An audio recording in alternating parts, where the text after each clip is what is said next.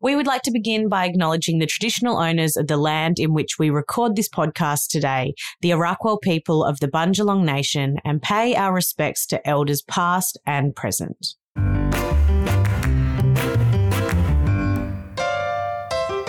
Hello, yummy mummies. Welcome to Beyond the Bump, a podcast brought to you by Jayde Couldwell and Sophie Pearce.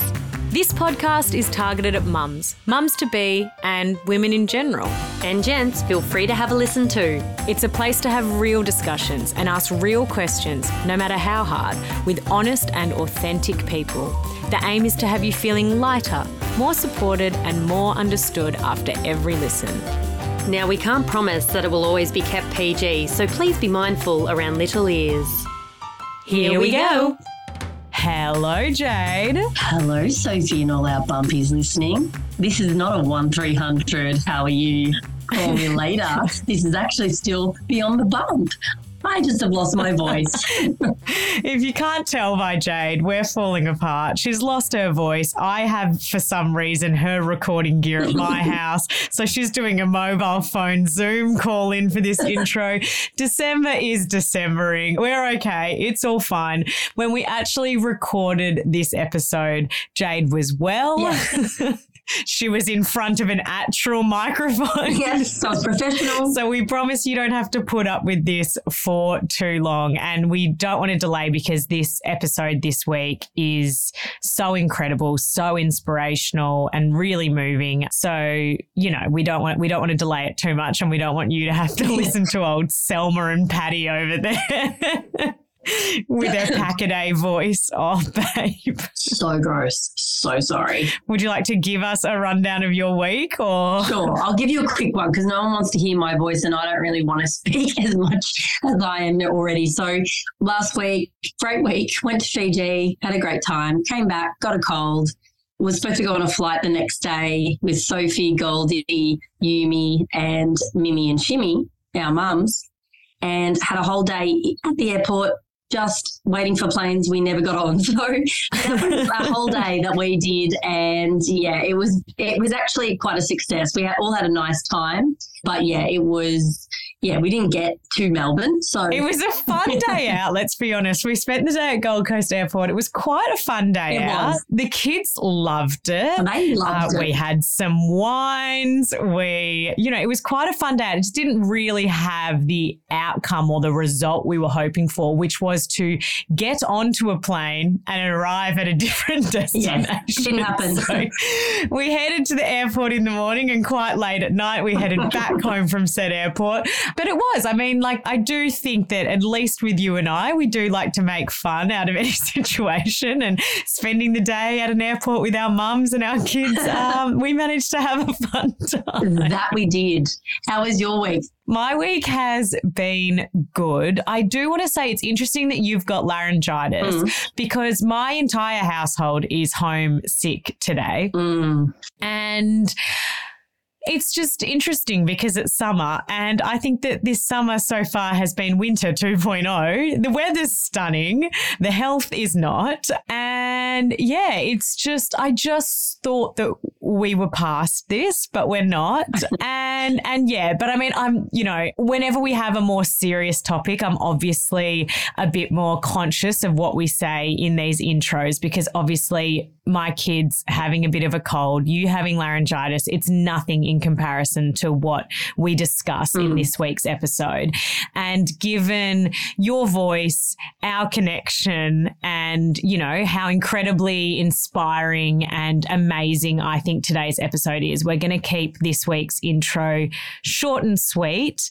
And I reckon just launch into things. Absolutely. No, this episode, listening back, I had goosebumps from head to toe. It was like it was one thing just to listen to it in real life, but then to re listen back to that story, I just can't even, one, I can't even comprehend what she's gone through, but also I'm just so, so proud and inspired that someone has taken on what she has for other people to be able Yeah. to set something up so other people don't have to go through what she has. And I just think that is commendable. Yeah, so we chatted to Rachael and we chatted all about child loss, you know, her finding out her daughter Mackenzie's diagnosis and then the subsequent loss of her daughter.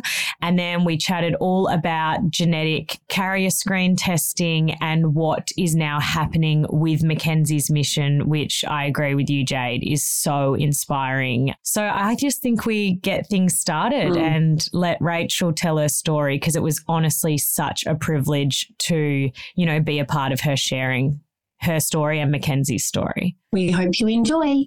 Hello, Rachael. Thank you so much for joining us on Beyond the Bump today. It's such an honor to help you continue to share your story. Before we get started, for those who haven't come across you before or come across Mackenzie's mission before, can you tell us a little bit about yourself and I guess what we're going to be chatting about today? Sure. Well, firstly, thank you so much for having me. I'm trying to play it cool and not fangirl over you guys because I'm a bumpy. So I listen every week. Yeah. So my name is Rachael Casella.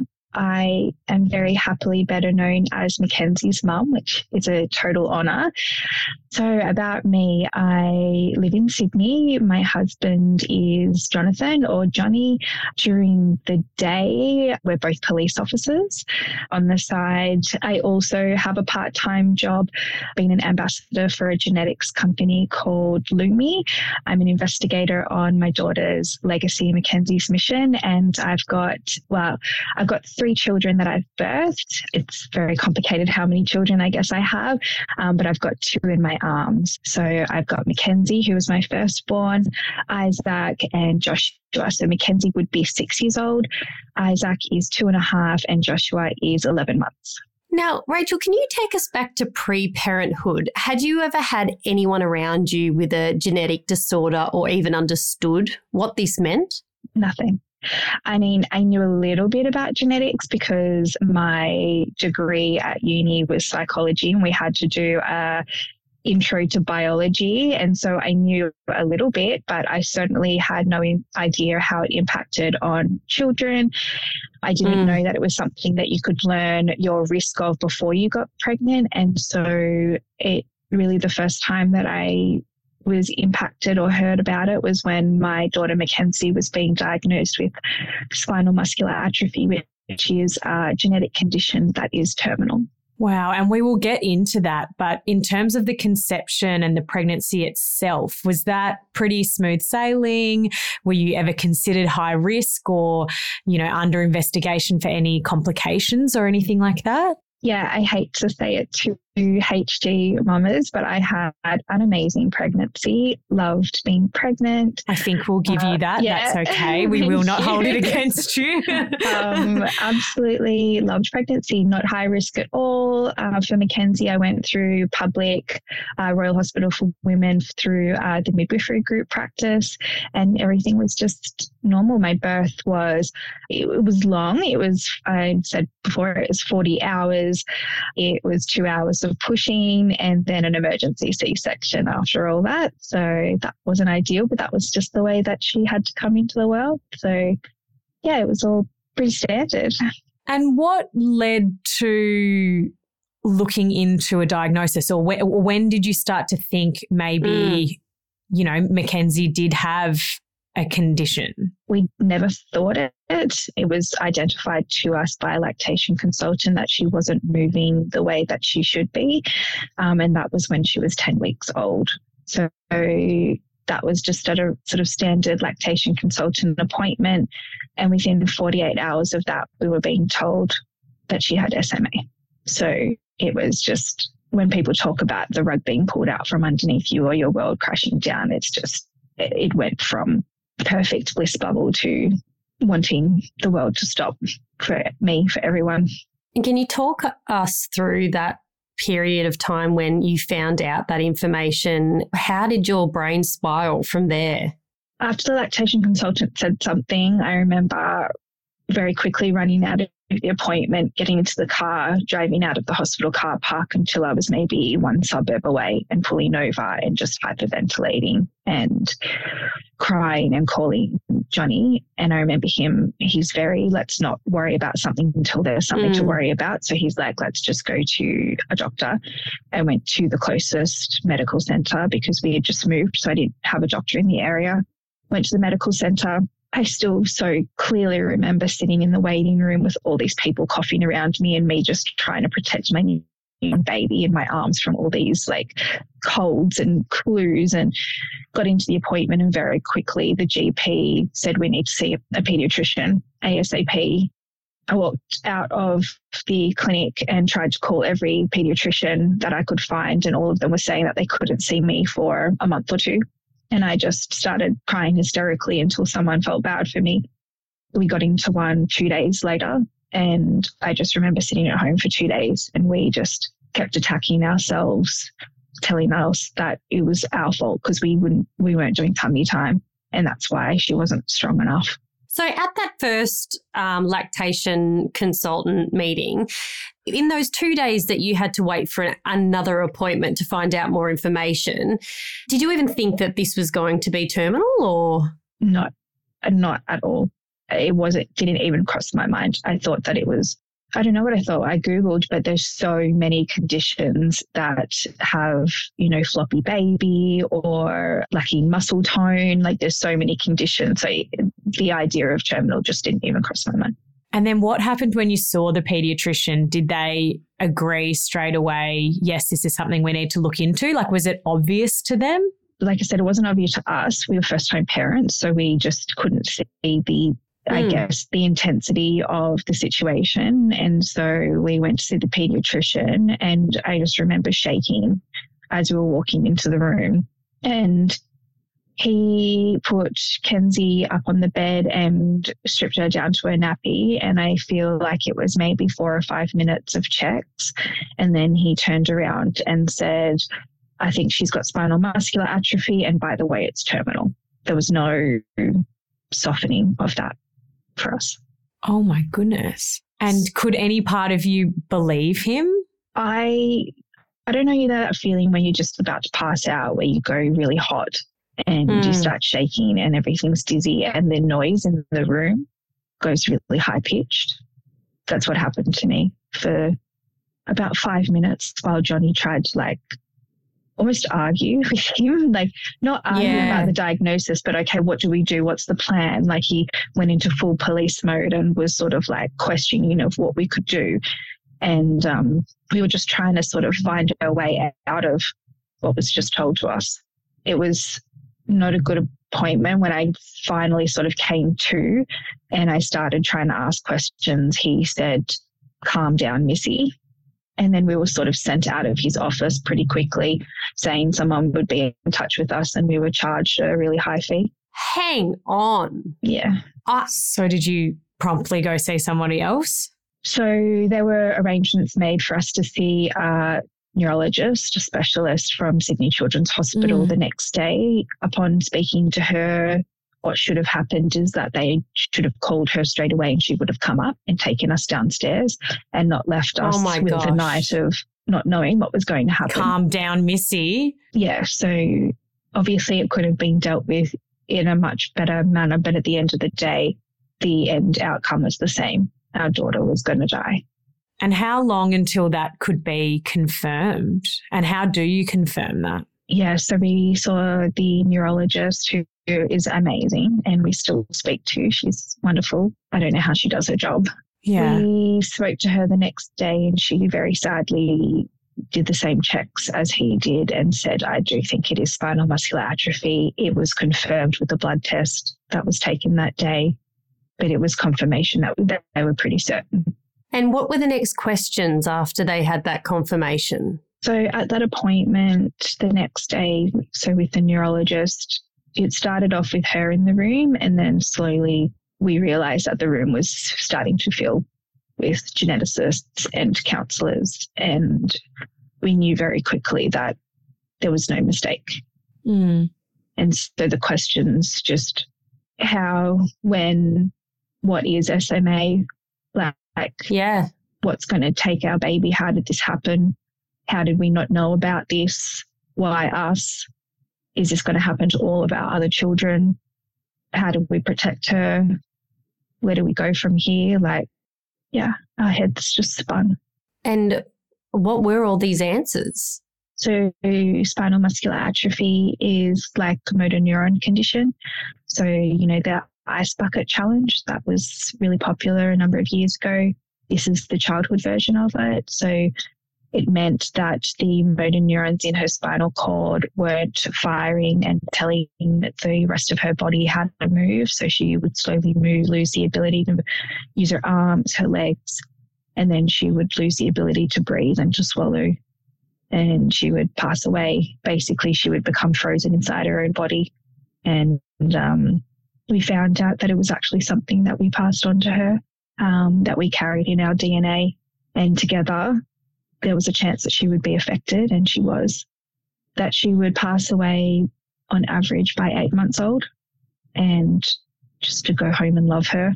Mm. We were told about a new experimental treatment that we could put her on, but it wasn't clear. You know, there was a lot of would it just delay?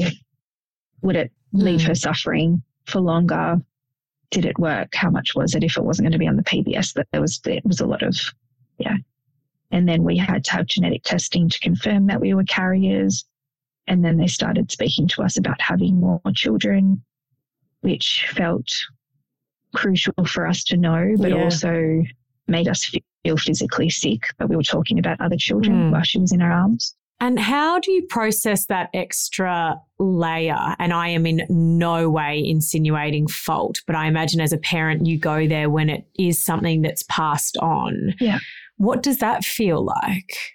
Initially, it felt like I was being hollowed out from the inside, like everything inside me was being ripped out one by one. And like I just wanted to, I wanted to die instead of her. But um, I very quickly started learning about genetics and found out that it was less of a case of why us and more of a, well, this can happen to anyone. So mm. we found out a lot about genetics and we found out that actually everyone carries on average three to five genetic conditions in our DNA. And so this can actually happen to any of us. It all just depends on who mm. we get together with. So that made it feel a little bit less like we had caused it. And how was that feeling of knowing that it could have been prevented? Because I feel like it's a catch 22 where if you had have known earlier, you would maybe likely never have met Mackenzie, but also not knowing meant that then she was alive and likely to suffer, and you would have a child that had a terminal illness. Yeah, trying to figure out how the the brain can comprehend the fact that I would never, ever, like Mackenzie is the biggest part of my soul. I would never take away my time with her. I feel like she is the, she's changed my life. She's the biggest mm-hmm. gift I have ever experienced. But I would never purposely or knowingly make mm. another child go through what she did because we had a beautiful life with her. But those last few days in the hospital before she died were horrific. And I don't think anyone would knowingly ask someone that they love to go through that. So it's really hard to go, yes, we took steps after losing Mackenzie to make sure we didn't have any children born with the same condition, but we would also never take away our time. Yeah. It's um it's really complex. So from the moment you found out to just before she passed away, what did you see in her? Like, I know that you were a first time parent, so you were just going off, you know, your first child, but what were the standout differences that you could see in her development? Yeah, so I mean, we could see it at the time. We can really see it now. We look back on the hmm. videos mm. and we can really see it now that we've had other children and been around other children. And we're very thankful that we actually couldn't see it as clearly when it was mm. happening as we can now. Basically, she couldn't move. So she couldn't sit up. She couldn't push herself up. So she was always laying on either her back or on her side. She could move her hands up to her mouth she couldn't move her legs. So she couldn't reach for the toys that she wanted to play with, which is really heartbreaking when I think about it. She was a really good feeder, breastfeeder, which I really love. There's some really special times, but basically she just couldn't move. And how many months did you have with Mackenzie in your life? Seven months and 11 days. And because of these, you know, her not being able to move, I imagine she was immunocompromised. Were you in and out of hospital a lot, or were you able to be at home enjoying her for the time you could? Or how did those months look? I don't think we were really as aware of her being immunocompromised. I think because COVID has obviously taught us all a lot about that. Mm. I knew that if she was to develop a cold, she would struggle to mm. clear it. But we actually didn't really change our our life. We didn't keep her at home. Basically, we took the whole time off of work, which was complicated. But we both wanted to be with her, knowing that we wouldn't have her for very long. Mm. We had a book I still haven't been able to open it, but we wanted her to do a new thing every single day. So whether it was go to a new cafe, play on a new piece of oh, at playground, we would spend a couple of weeks at home just enjoying being family, and then we would fly somewhere else in Australia just to show her what life was. We did try to go overseas with her, but we couldn't get the insurance overseas. So we flew her to Broome. We um, went on hovercrafts and helicopters with her. We put her feet in the sand. We took her to the snow. She went platypus spotting in Tasmania. She just, yeah, she walked in dinosaur footprints. We just took oh her to try to give her as much life as possible. We never cried in front of her. We would only do that when she was asleep. And we just knew that she only knew us and knew our vibe. She didn't know what was going on, which was, you know, in a lot of ways led. So we just had to move, you know, the best life possible. And um, in the end, it was a cold, the common cold. Just after her seventh month, we used to celebrate her month days because we knew she wouldn't get to one. Mm. So we'd do a cake and like put frosting the end of her tongue and everything for a month days. And she, she ended up getting cold and yeah, she couldn't, she couldn't get through that. So, looking back now, it sounds like those seven months were probably completely heartbreaking, but it sounds like you guys had so much fun at the same time. How, how does that time feel to you when you look back on it? That time's magic. It's quite yeah. strange because I think a lot of people would assume that I would just cry all the time whenever I talk about Mackenzie, and sometimes I do but I've spoken about her story quite a lot. So sometimes I can sort of disassociate a little bit to be able mm. to hmm. get through it. But the time that we had Mackenzie, like best but most complicated seven months of my life, she's just magic. Like she was so expressive with her eyes. She, I could tell she was probably going to be a little bit bossy and a little bit sassy like me. Um, but she was just, yeah, incredible. And talk us through those last few days of Mackenzie's life. I mean, you said she got the common cold. Did you did you know that this could be at the end, or at the time, no. So we were told that she could potentially just sort of go in and out of hospital for months on end, trying to fight things. We were told that we could just wake up one morning and she would be gone, which looking in her bassinet every morning next to me was, oh. yeah. Um, but in the end, yeah, so she had a bad night. She just sort of was fussing and waking up quite a lot.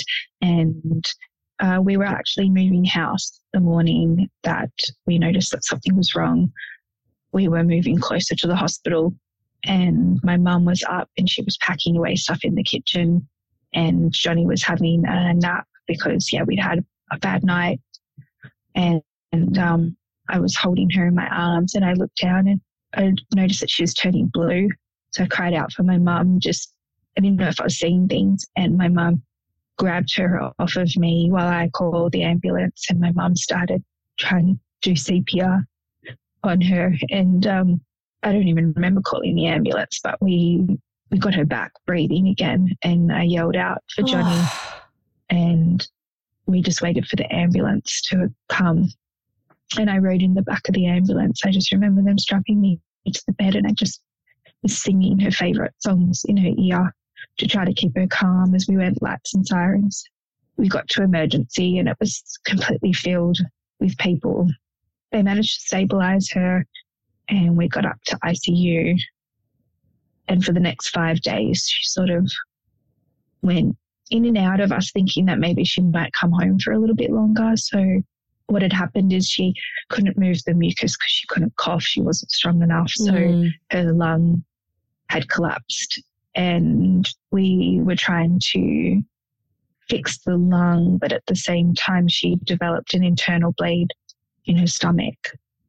And um, it was just this repetition of suctioning, which is the most awful thing to watch. I just mm. remember Johnny and my mom leaving the room because it was just too much. I was like, I just can't leave her. And a couple of times she crashed and we thought we were going to lose her. I know it's all really intense, but I just remember like changing her nappies and they were just filled with blood and she was just covered with um, cables. And we were kept checking her hemoglobin to try to make sure that her blood was starting to clot and it wasn't. Just kept doing more and more blood transfusions and and we got pulled into that little tiny room and we were told that we can put her on life support but yeah. we had done a no resuscitation plan because we didn't want to prolong her life just for us. And so we got moved into a big room and we got to sleep with her one last time. And in the morning we had to take her oxygen mask off and she took two tiny little breaths and she was gone. he uh, bathed her and changed her. And then I carried her down to the morgue. And then I had to leave her there. And we left the hospital back into the sunlight, and everyone's life was normal, and ours was gone. I imagine that point of you know, knowing your child has a terminal illness and kind of knowing when to stop. You know, I mean, it's all so challenging, but as you said, how far do you go and how do you decipher what's for them and what's for you and where where you start and she begins, I guess. That's the hard part is like what is quality of life? Like mm. if I could touch her right now and smell her and know what her face would look like, you know, would give just about anything. But that I would give is her pain. Yeah. Like it's just so unfair to ask her to go through more. Like I watched her after probably about 12 hours in the hospital, maybe 24, she closed her eyes for the last time and we never saw her eyes again. But I was almost thankful that she was sort of asleep and medicated because the look that she gave me. But why won't you help me? And I couldn't. So, like, I wasn't going to make her go through anymore. I had to let her go. May I ask, in terms of the grieving side of things, was there anything put in place? You know, you did mention counselors. What was there to support you during this time? Unfortunately, nothing. I wish I could say that it was different. I was actually really surprised. Like, we're so thankful to so many people and so many elements, but that doesn't mean that everything was done perfectly. You know, there were things that we had to follow up on, which was really hard after she passed away, things that we wanted to change for other people. Like for instance, when we took her down to the morgue after we left, we were we didn't know where we were. No one was there to guide us out of the hospital. And so there was lots of um, things that could have been better in terms of our support. Mm we had a social worker, but no one had any names of psychologists that would be specialized in this area. Yeah. We had taken mm. ourselves to a psychologist and a GP, and we got put on medication after she was diagnosed. So we were put on an anti anxiety, antidepressant medication, which we're still on now.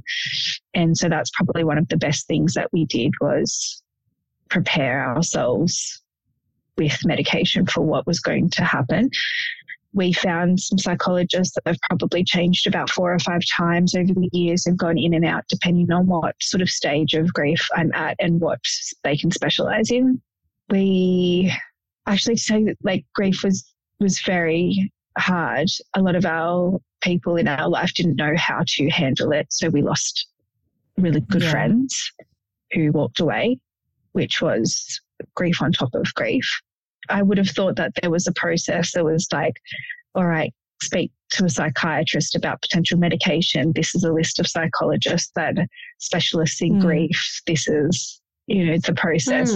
Because mm. as heartbreaking it is and maybe not common, you're far from the first parents to have mm. to go through this. So to think that literally your worst nightmare as a parent happens, like for there not to be Support. something in place and to be left on your own is pretty diabolical.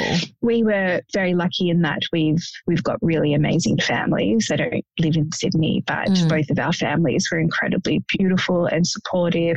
We had some friends step up and they were wonderful. I'm a lot better when I'm doing something. I need to have purpose and yeah. direct my anger and my love and my sadness.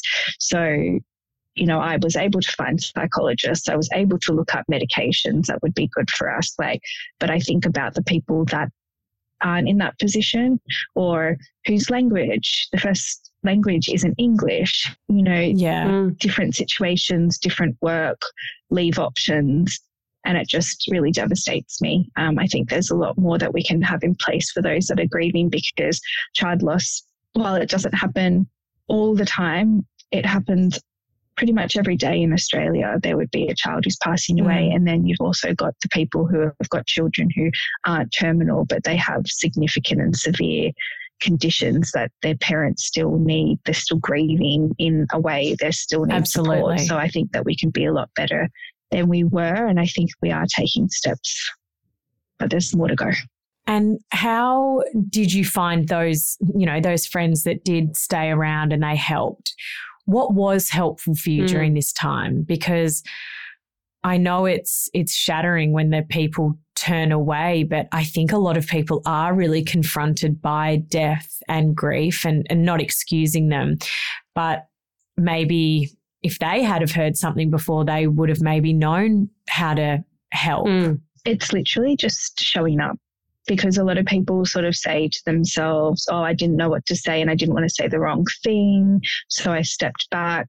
Or I thought that you would be inundated with people. So I just didn't think that. And a lot of that times what they're saying is true and it might be true for them, but it's also an excuse for them to make themselves feel a little bit better. Mm. You don't have to be in someone's face to let them know that you're there or that someone's thinking of you. So it would take the form of arranging a cleaner, arranging food drop offs. You could literally drop it on the door and you didn't have to. I, I didn't necessarily want to speak to anyone, but you could knock on, leave one on the door and send a text message and say there's food.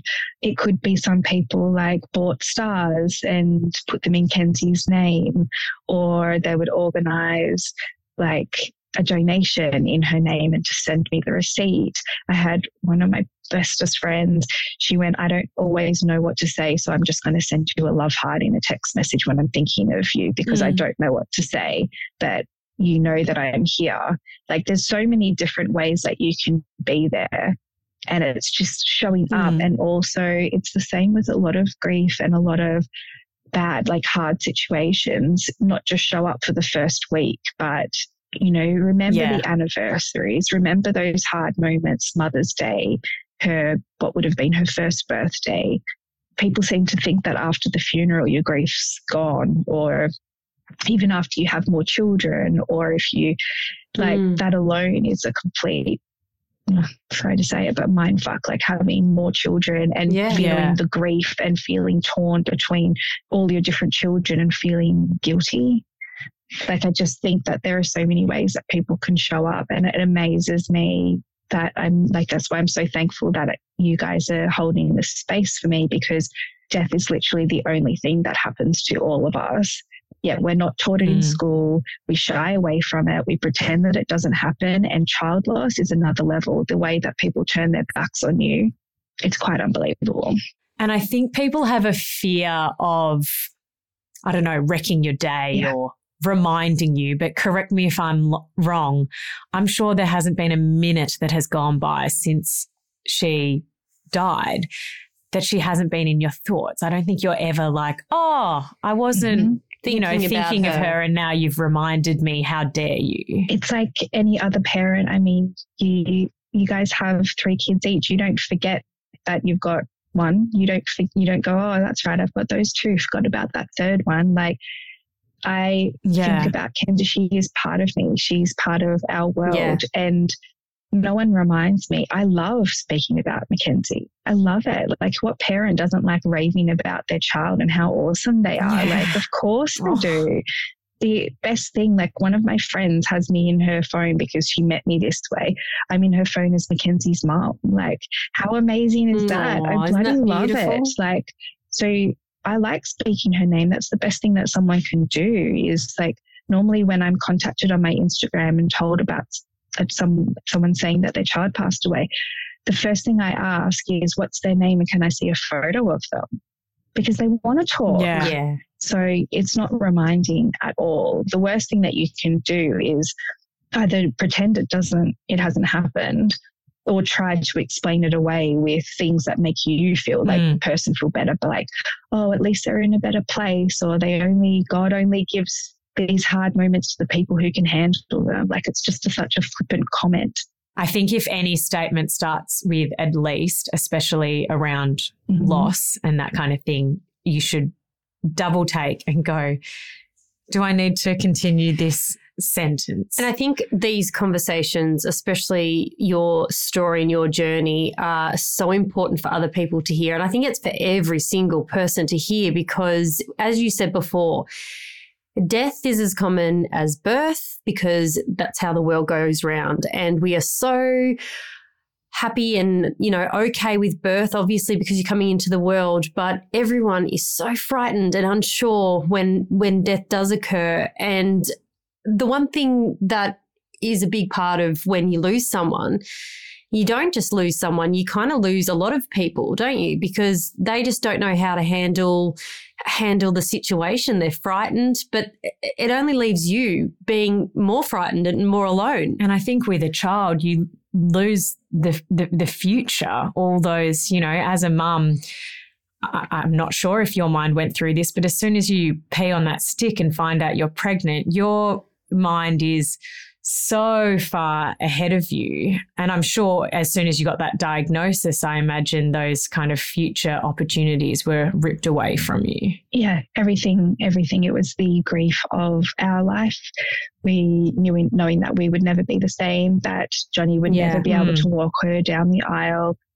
I love birth and I always imagined, like straight away, I imagined being at the birth of my grandchildren. Mm. And I know that that's not impossible in the future with my sons, but it's less likely. I mean, not many girls like to have their mother in law in the birthing mm. suite. So that was ripped away from me. But then there was also what she should have had, what she deserved.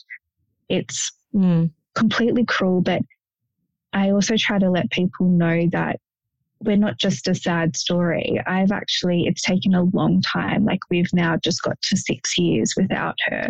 Mm. But I can now see all of the gifts that she's given me. I can see all of the positives, the way that, like, I describe it as though my life used to be black and white and now it's in color, and that she's changed my perspective. I don't care about those little things that mean nothing. I care about kindness and whose day you've made better.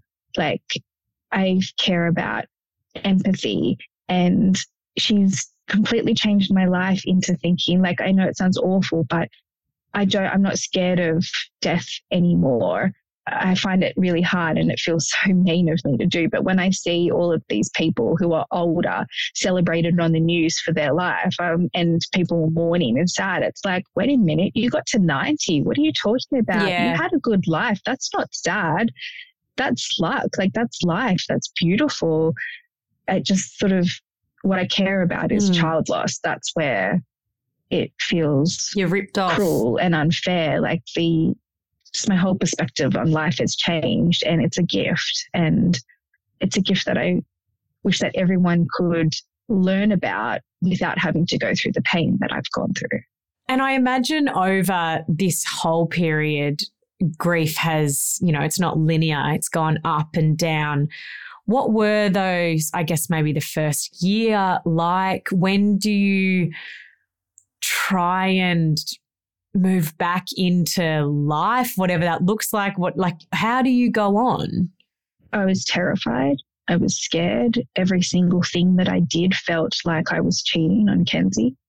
So we walked from the hospital and our I couldn't we couldn't go home. So the last time the old place that we had been in that the ambulance had gone from was the last time I saw our house that she grew up in oh because Oh we were in the middle of moving. So our families moved us to our new home that we had moved to to Oh. be closer to the hospital.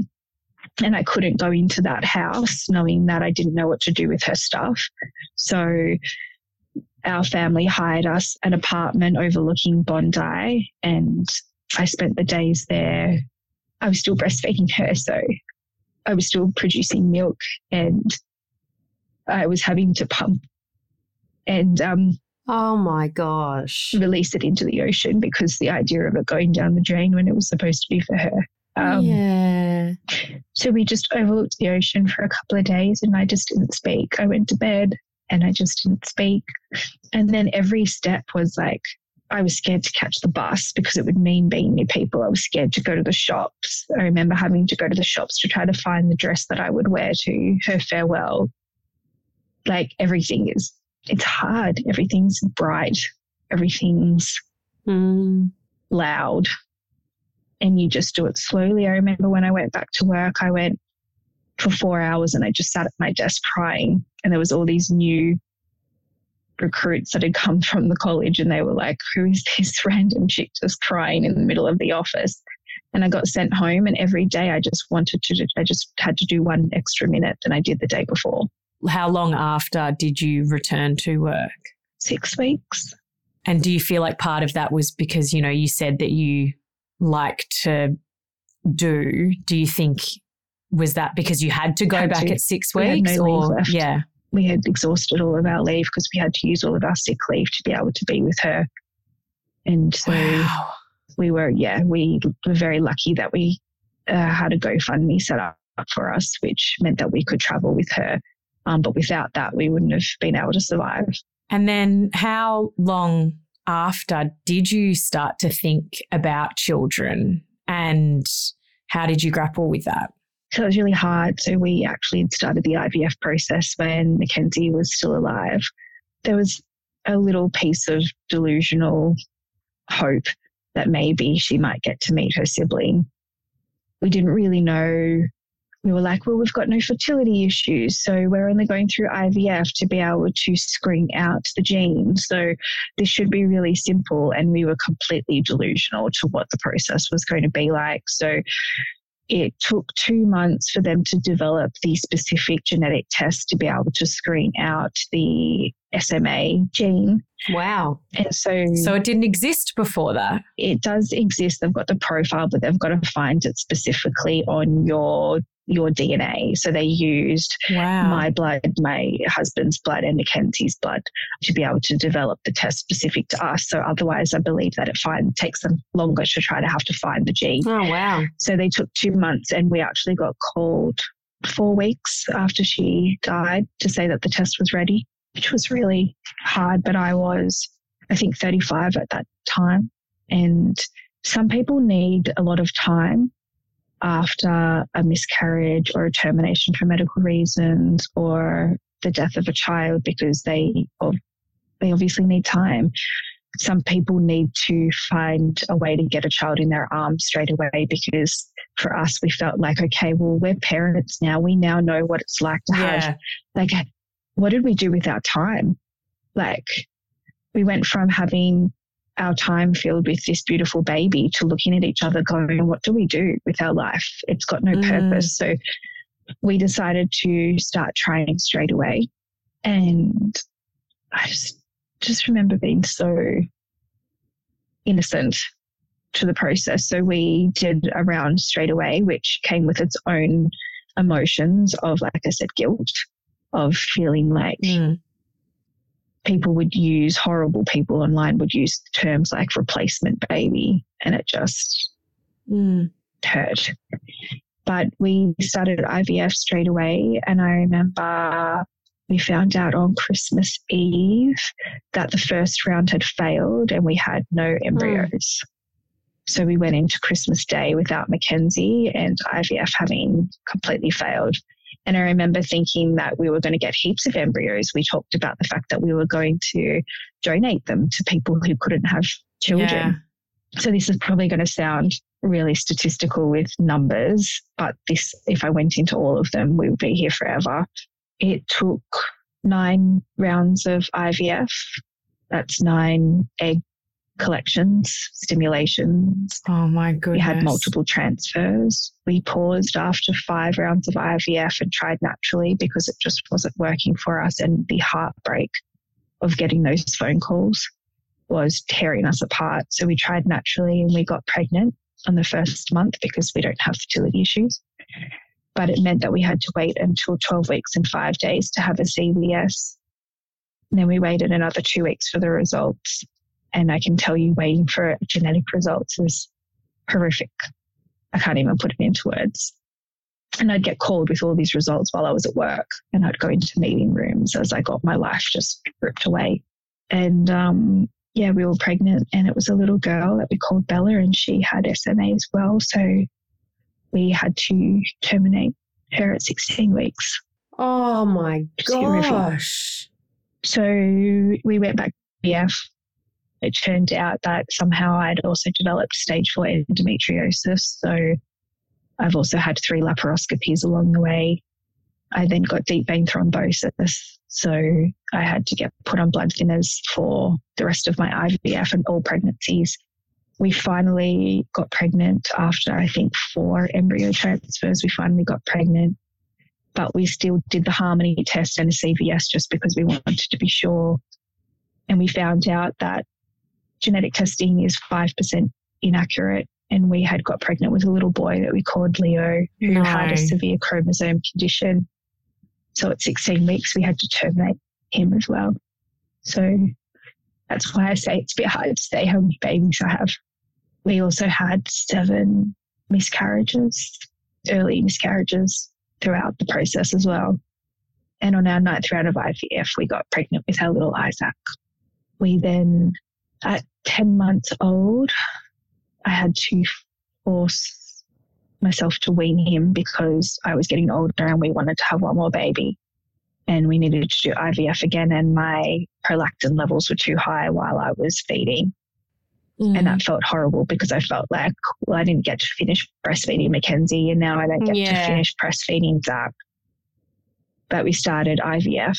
And before we started IVF, we were like, okay, maybe we should try. Maybe we should try naturally because we can't afford this anymore. Like we had done $120,000 worth of IVF up until that point. But then at the same time, you've got you're mentally and physically going through something to just on a whim, really, just to hope that you're not going to get that result Exactly. again. yeah. again. And then also have to terminate. So every single time we did IVF, it was so hard, like absolutely soul destroying. So sometimes we would go, okay, naturally it's got to be easier. And then we'd do natural. And then we would, that was soul destroying. And we were like, which one's easier? Because there's no easy. Like they were both awful. So before we started trying for IVF, I remember Johnny and I looked at each other and we were like, we can't afford this. What do we do? And we had sex once and then we freaked out because we were like, we can't do this. So we started IVF. We tested to be see if we were pregnant, weren't pregnant, and then a week into IVF, found out we actually were pregnant. Stopped all the medication, and then had to wait until almost 13 weeks to test that baby, and that's our little Joshua. So he was a Oh. miracle. But like I literally, I literally have to fly through that portion of my life because it seriously traumatized us and has had a big impact on my husband and I. How did you guys support each other that is just monumental. Like all of that is just. As you said, you don't want to riddle, like just go through it like a list of statistics, but that's how else do you? How did you support each other? And was there anyone going, we can't do this anymore? Um, Johnny almost got that way towards the end. He's now got that way. Like, if I don't know if I would want another one, I've just turned 40. I'm waiting for that feeling of I'm done and I really want it to come. Mm.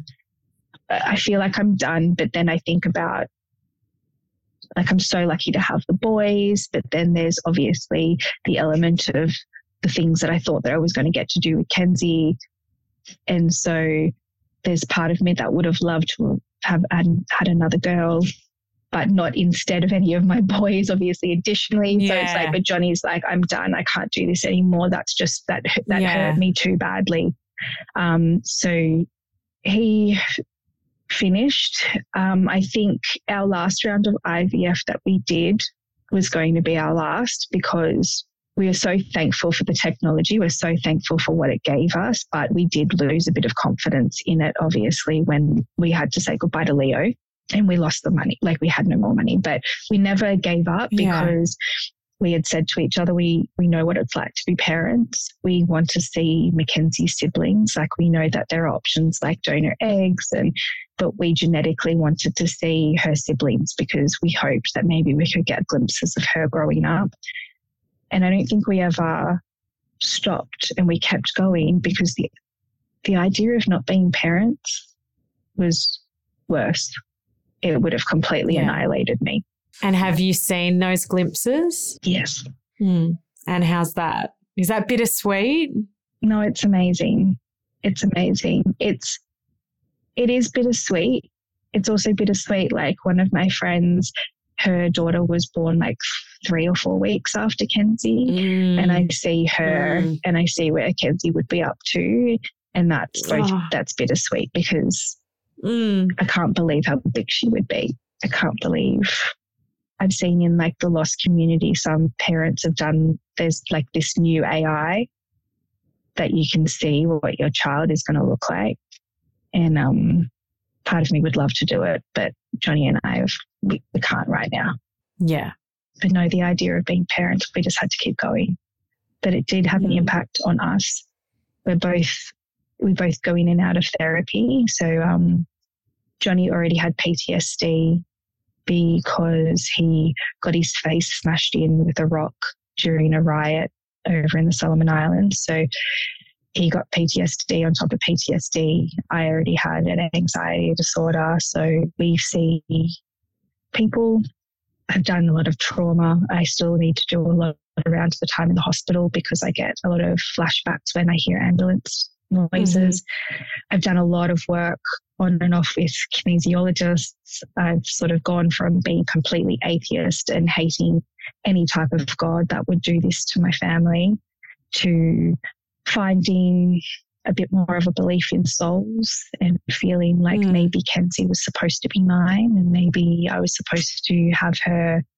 Like I feel it's very woo woo, but it's gets me to where I need to be now and that I feel like mm. we've had past lives together. I feel like we were supposed to do this for Mackenzie's mission to be able to help other children. But yeah, Johnny and I have, we we feel like if we didn't have the conversations and be on the same pages about like, you know, what if one of us wanted to do the treatment, the experimental treatment? What if one of us had wanted mm. to put her on life support? What if one of us like, it would have destroyed our relationship. Yeah. Totally. And talk a bit about Mackenzie's mission, and you've had some pretty exciting updates recently in terms of testing. So, can you tell us a bit about that? Yeah. So, when we found out that we had passed this genetic condition onto her, we got really angry because we, as I said, research, it all makes me feel calmer. It calms my anxiety when I research. And so we had done every test under the sun. I had been on pregnancy multivitamins. We had had pap smear, like I said, we, me, John did it. um, pap smears. I'd sent my poor husband to go and get his sperm checked before we had even started trying. Like we'd done everything. And we found out that it was just a simple cheek swab to find out what genetic conditions you hold. And so, like I said, all of us carry three to five genetic conditions in our DNA. Who we get together with is what determines whether Oh, our wow. child has it. So we both carry SMA, which means that there's a one in four chance that one of our children will be born with the genetic condition. So basically, it comes down to one in 50 couples is at risk of having a child with a severe or life limiting genetic condition. Like it's crazy statistics. Wow. It's not rare.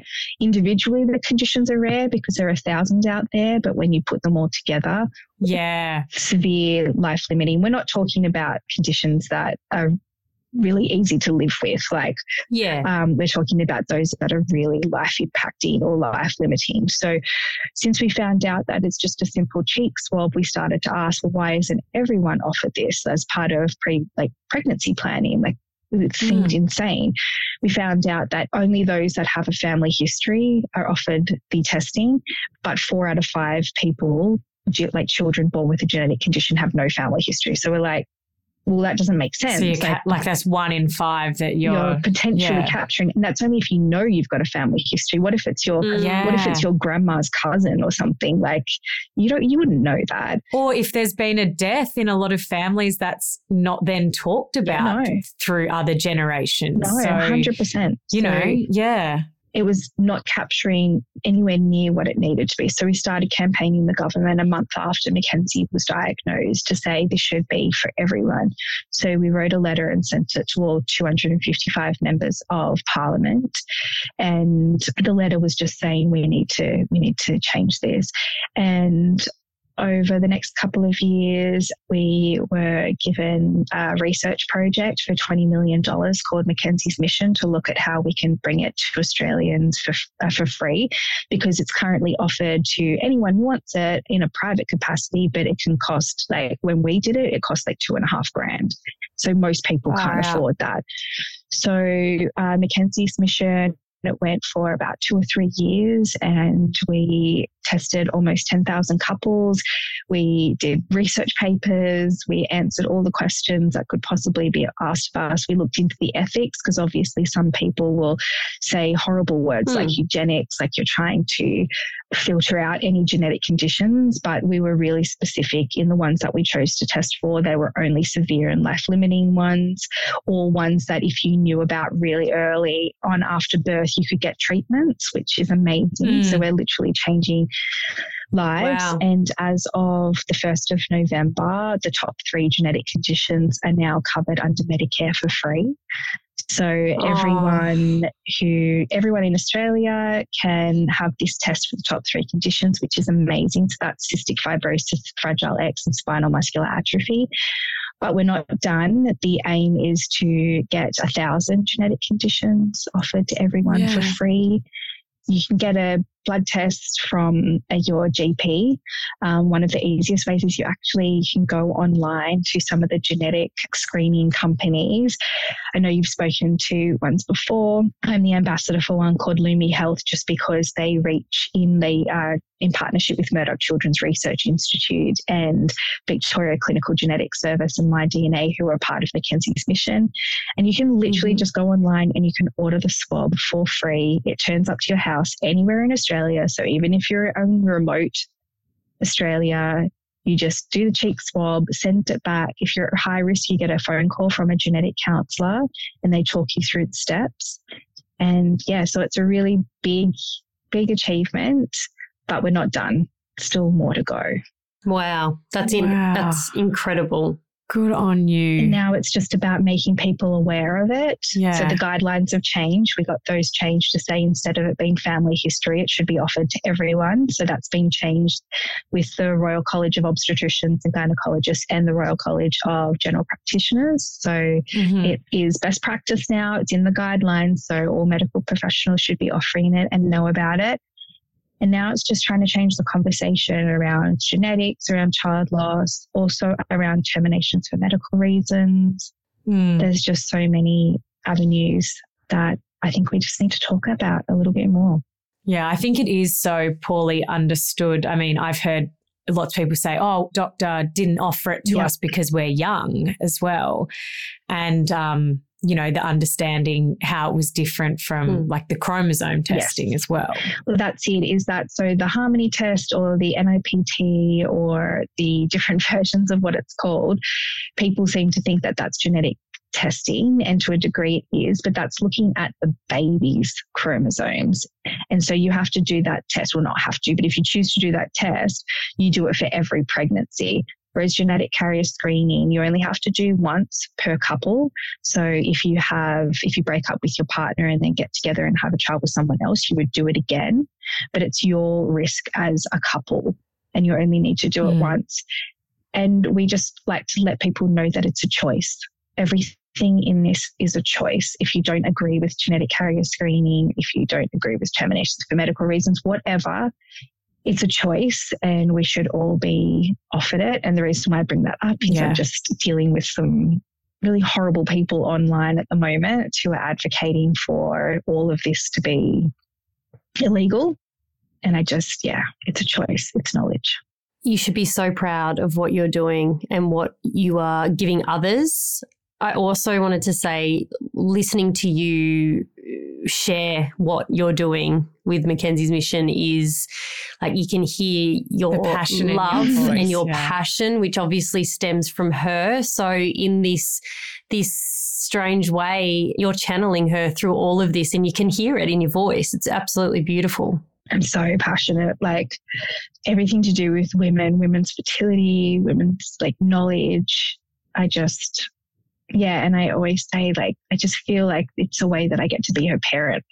Like, it's so lovely having my beautiful sons. I love them. Oh, God, they're so squishy. I just like, I just feel like I could explode with love for them. But it's nice to carve out this time that I get to be her Mm. parent.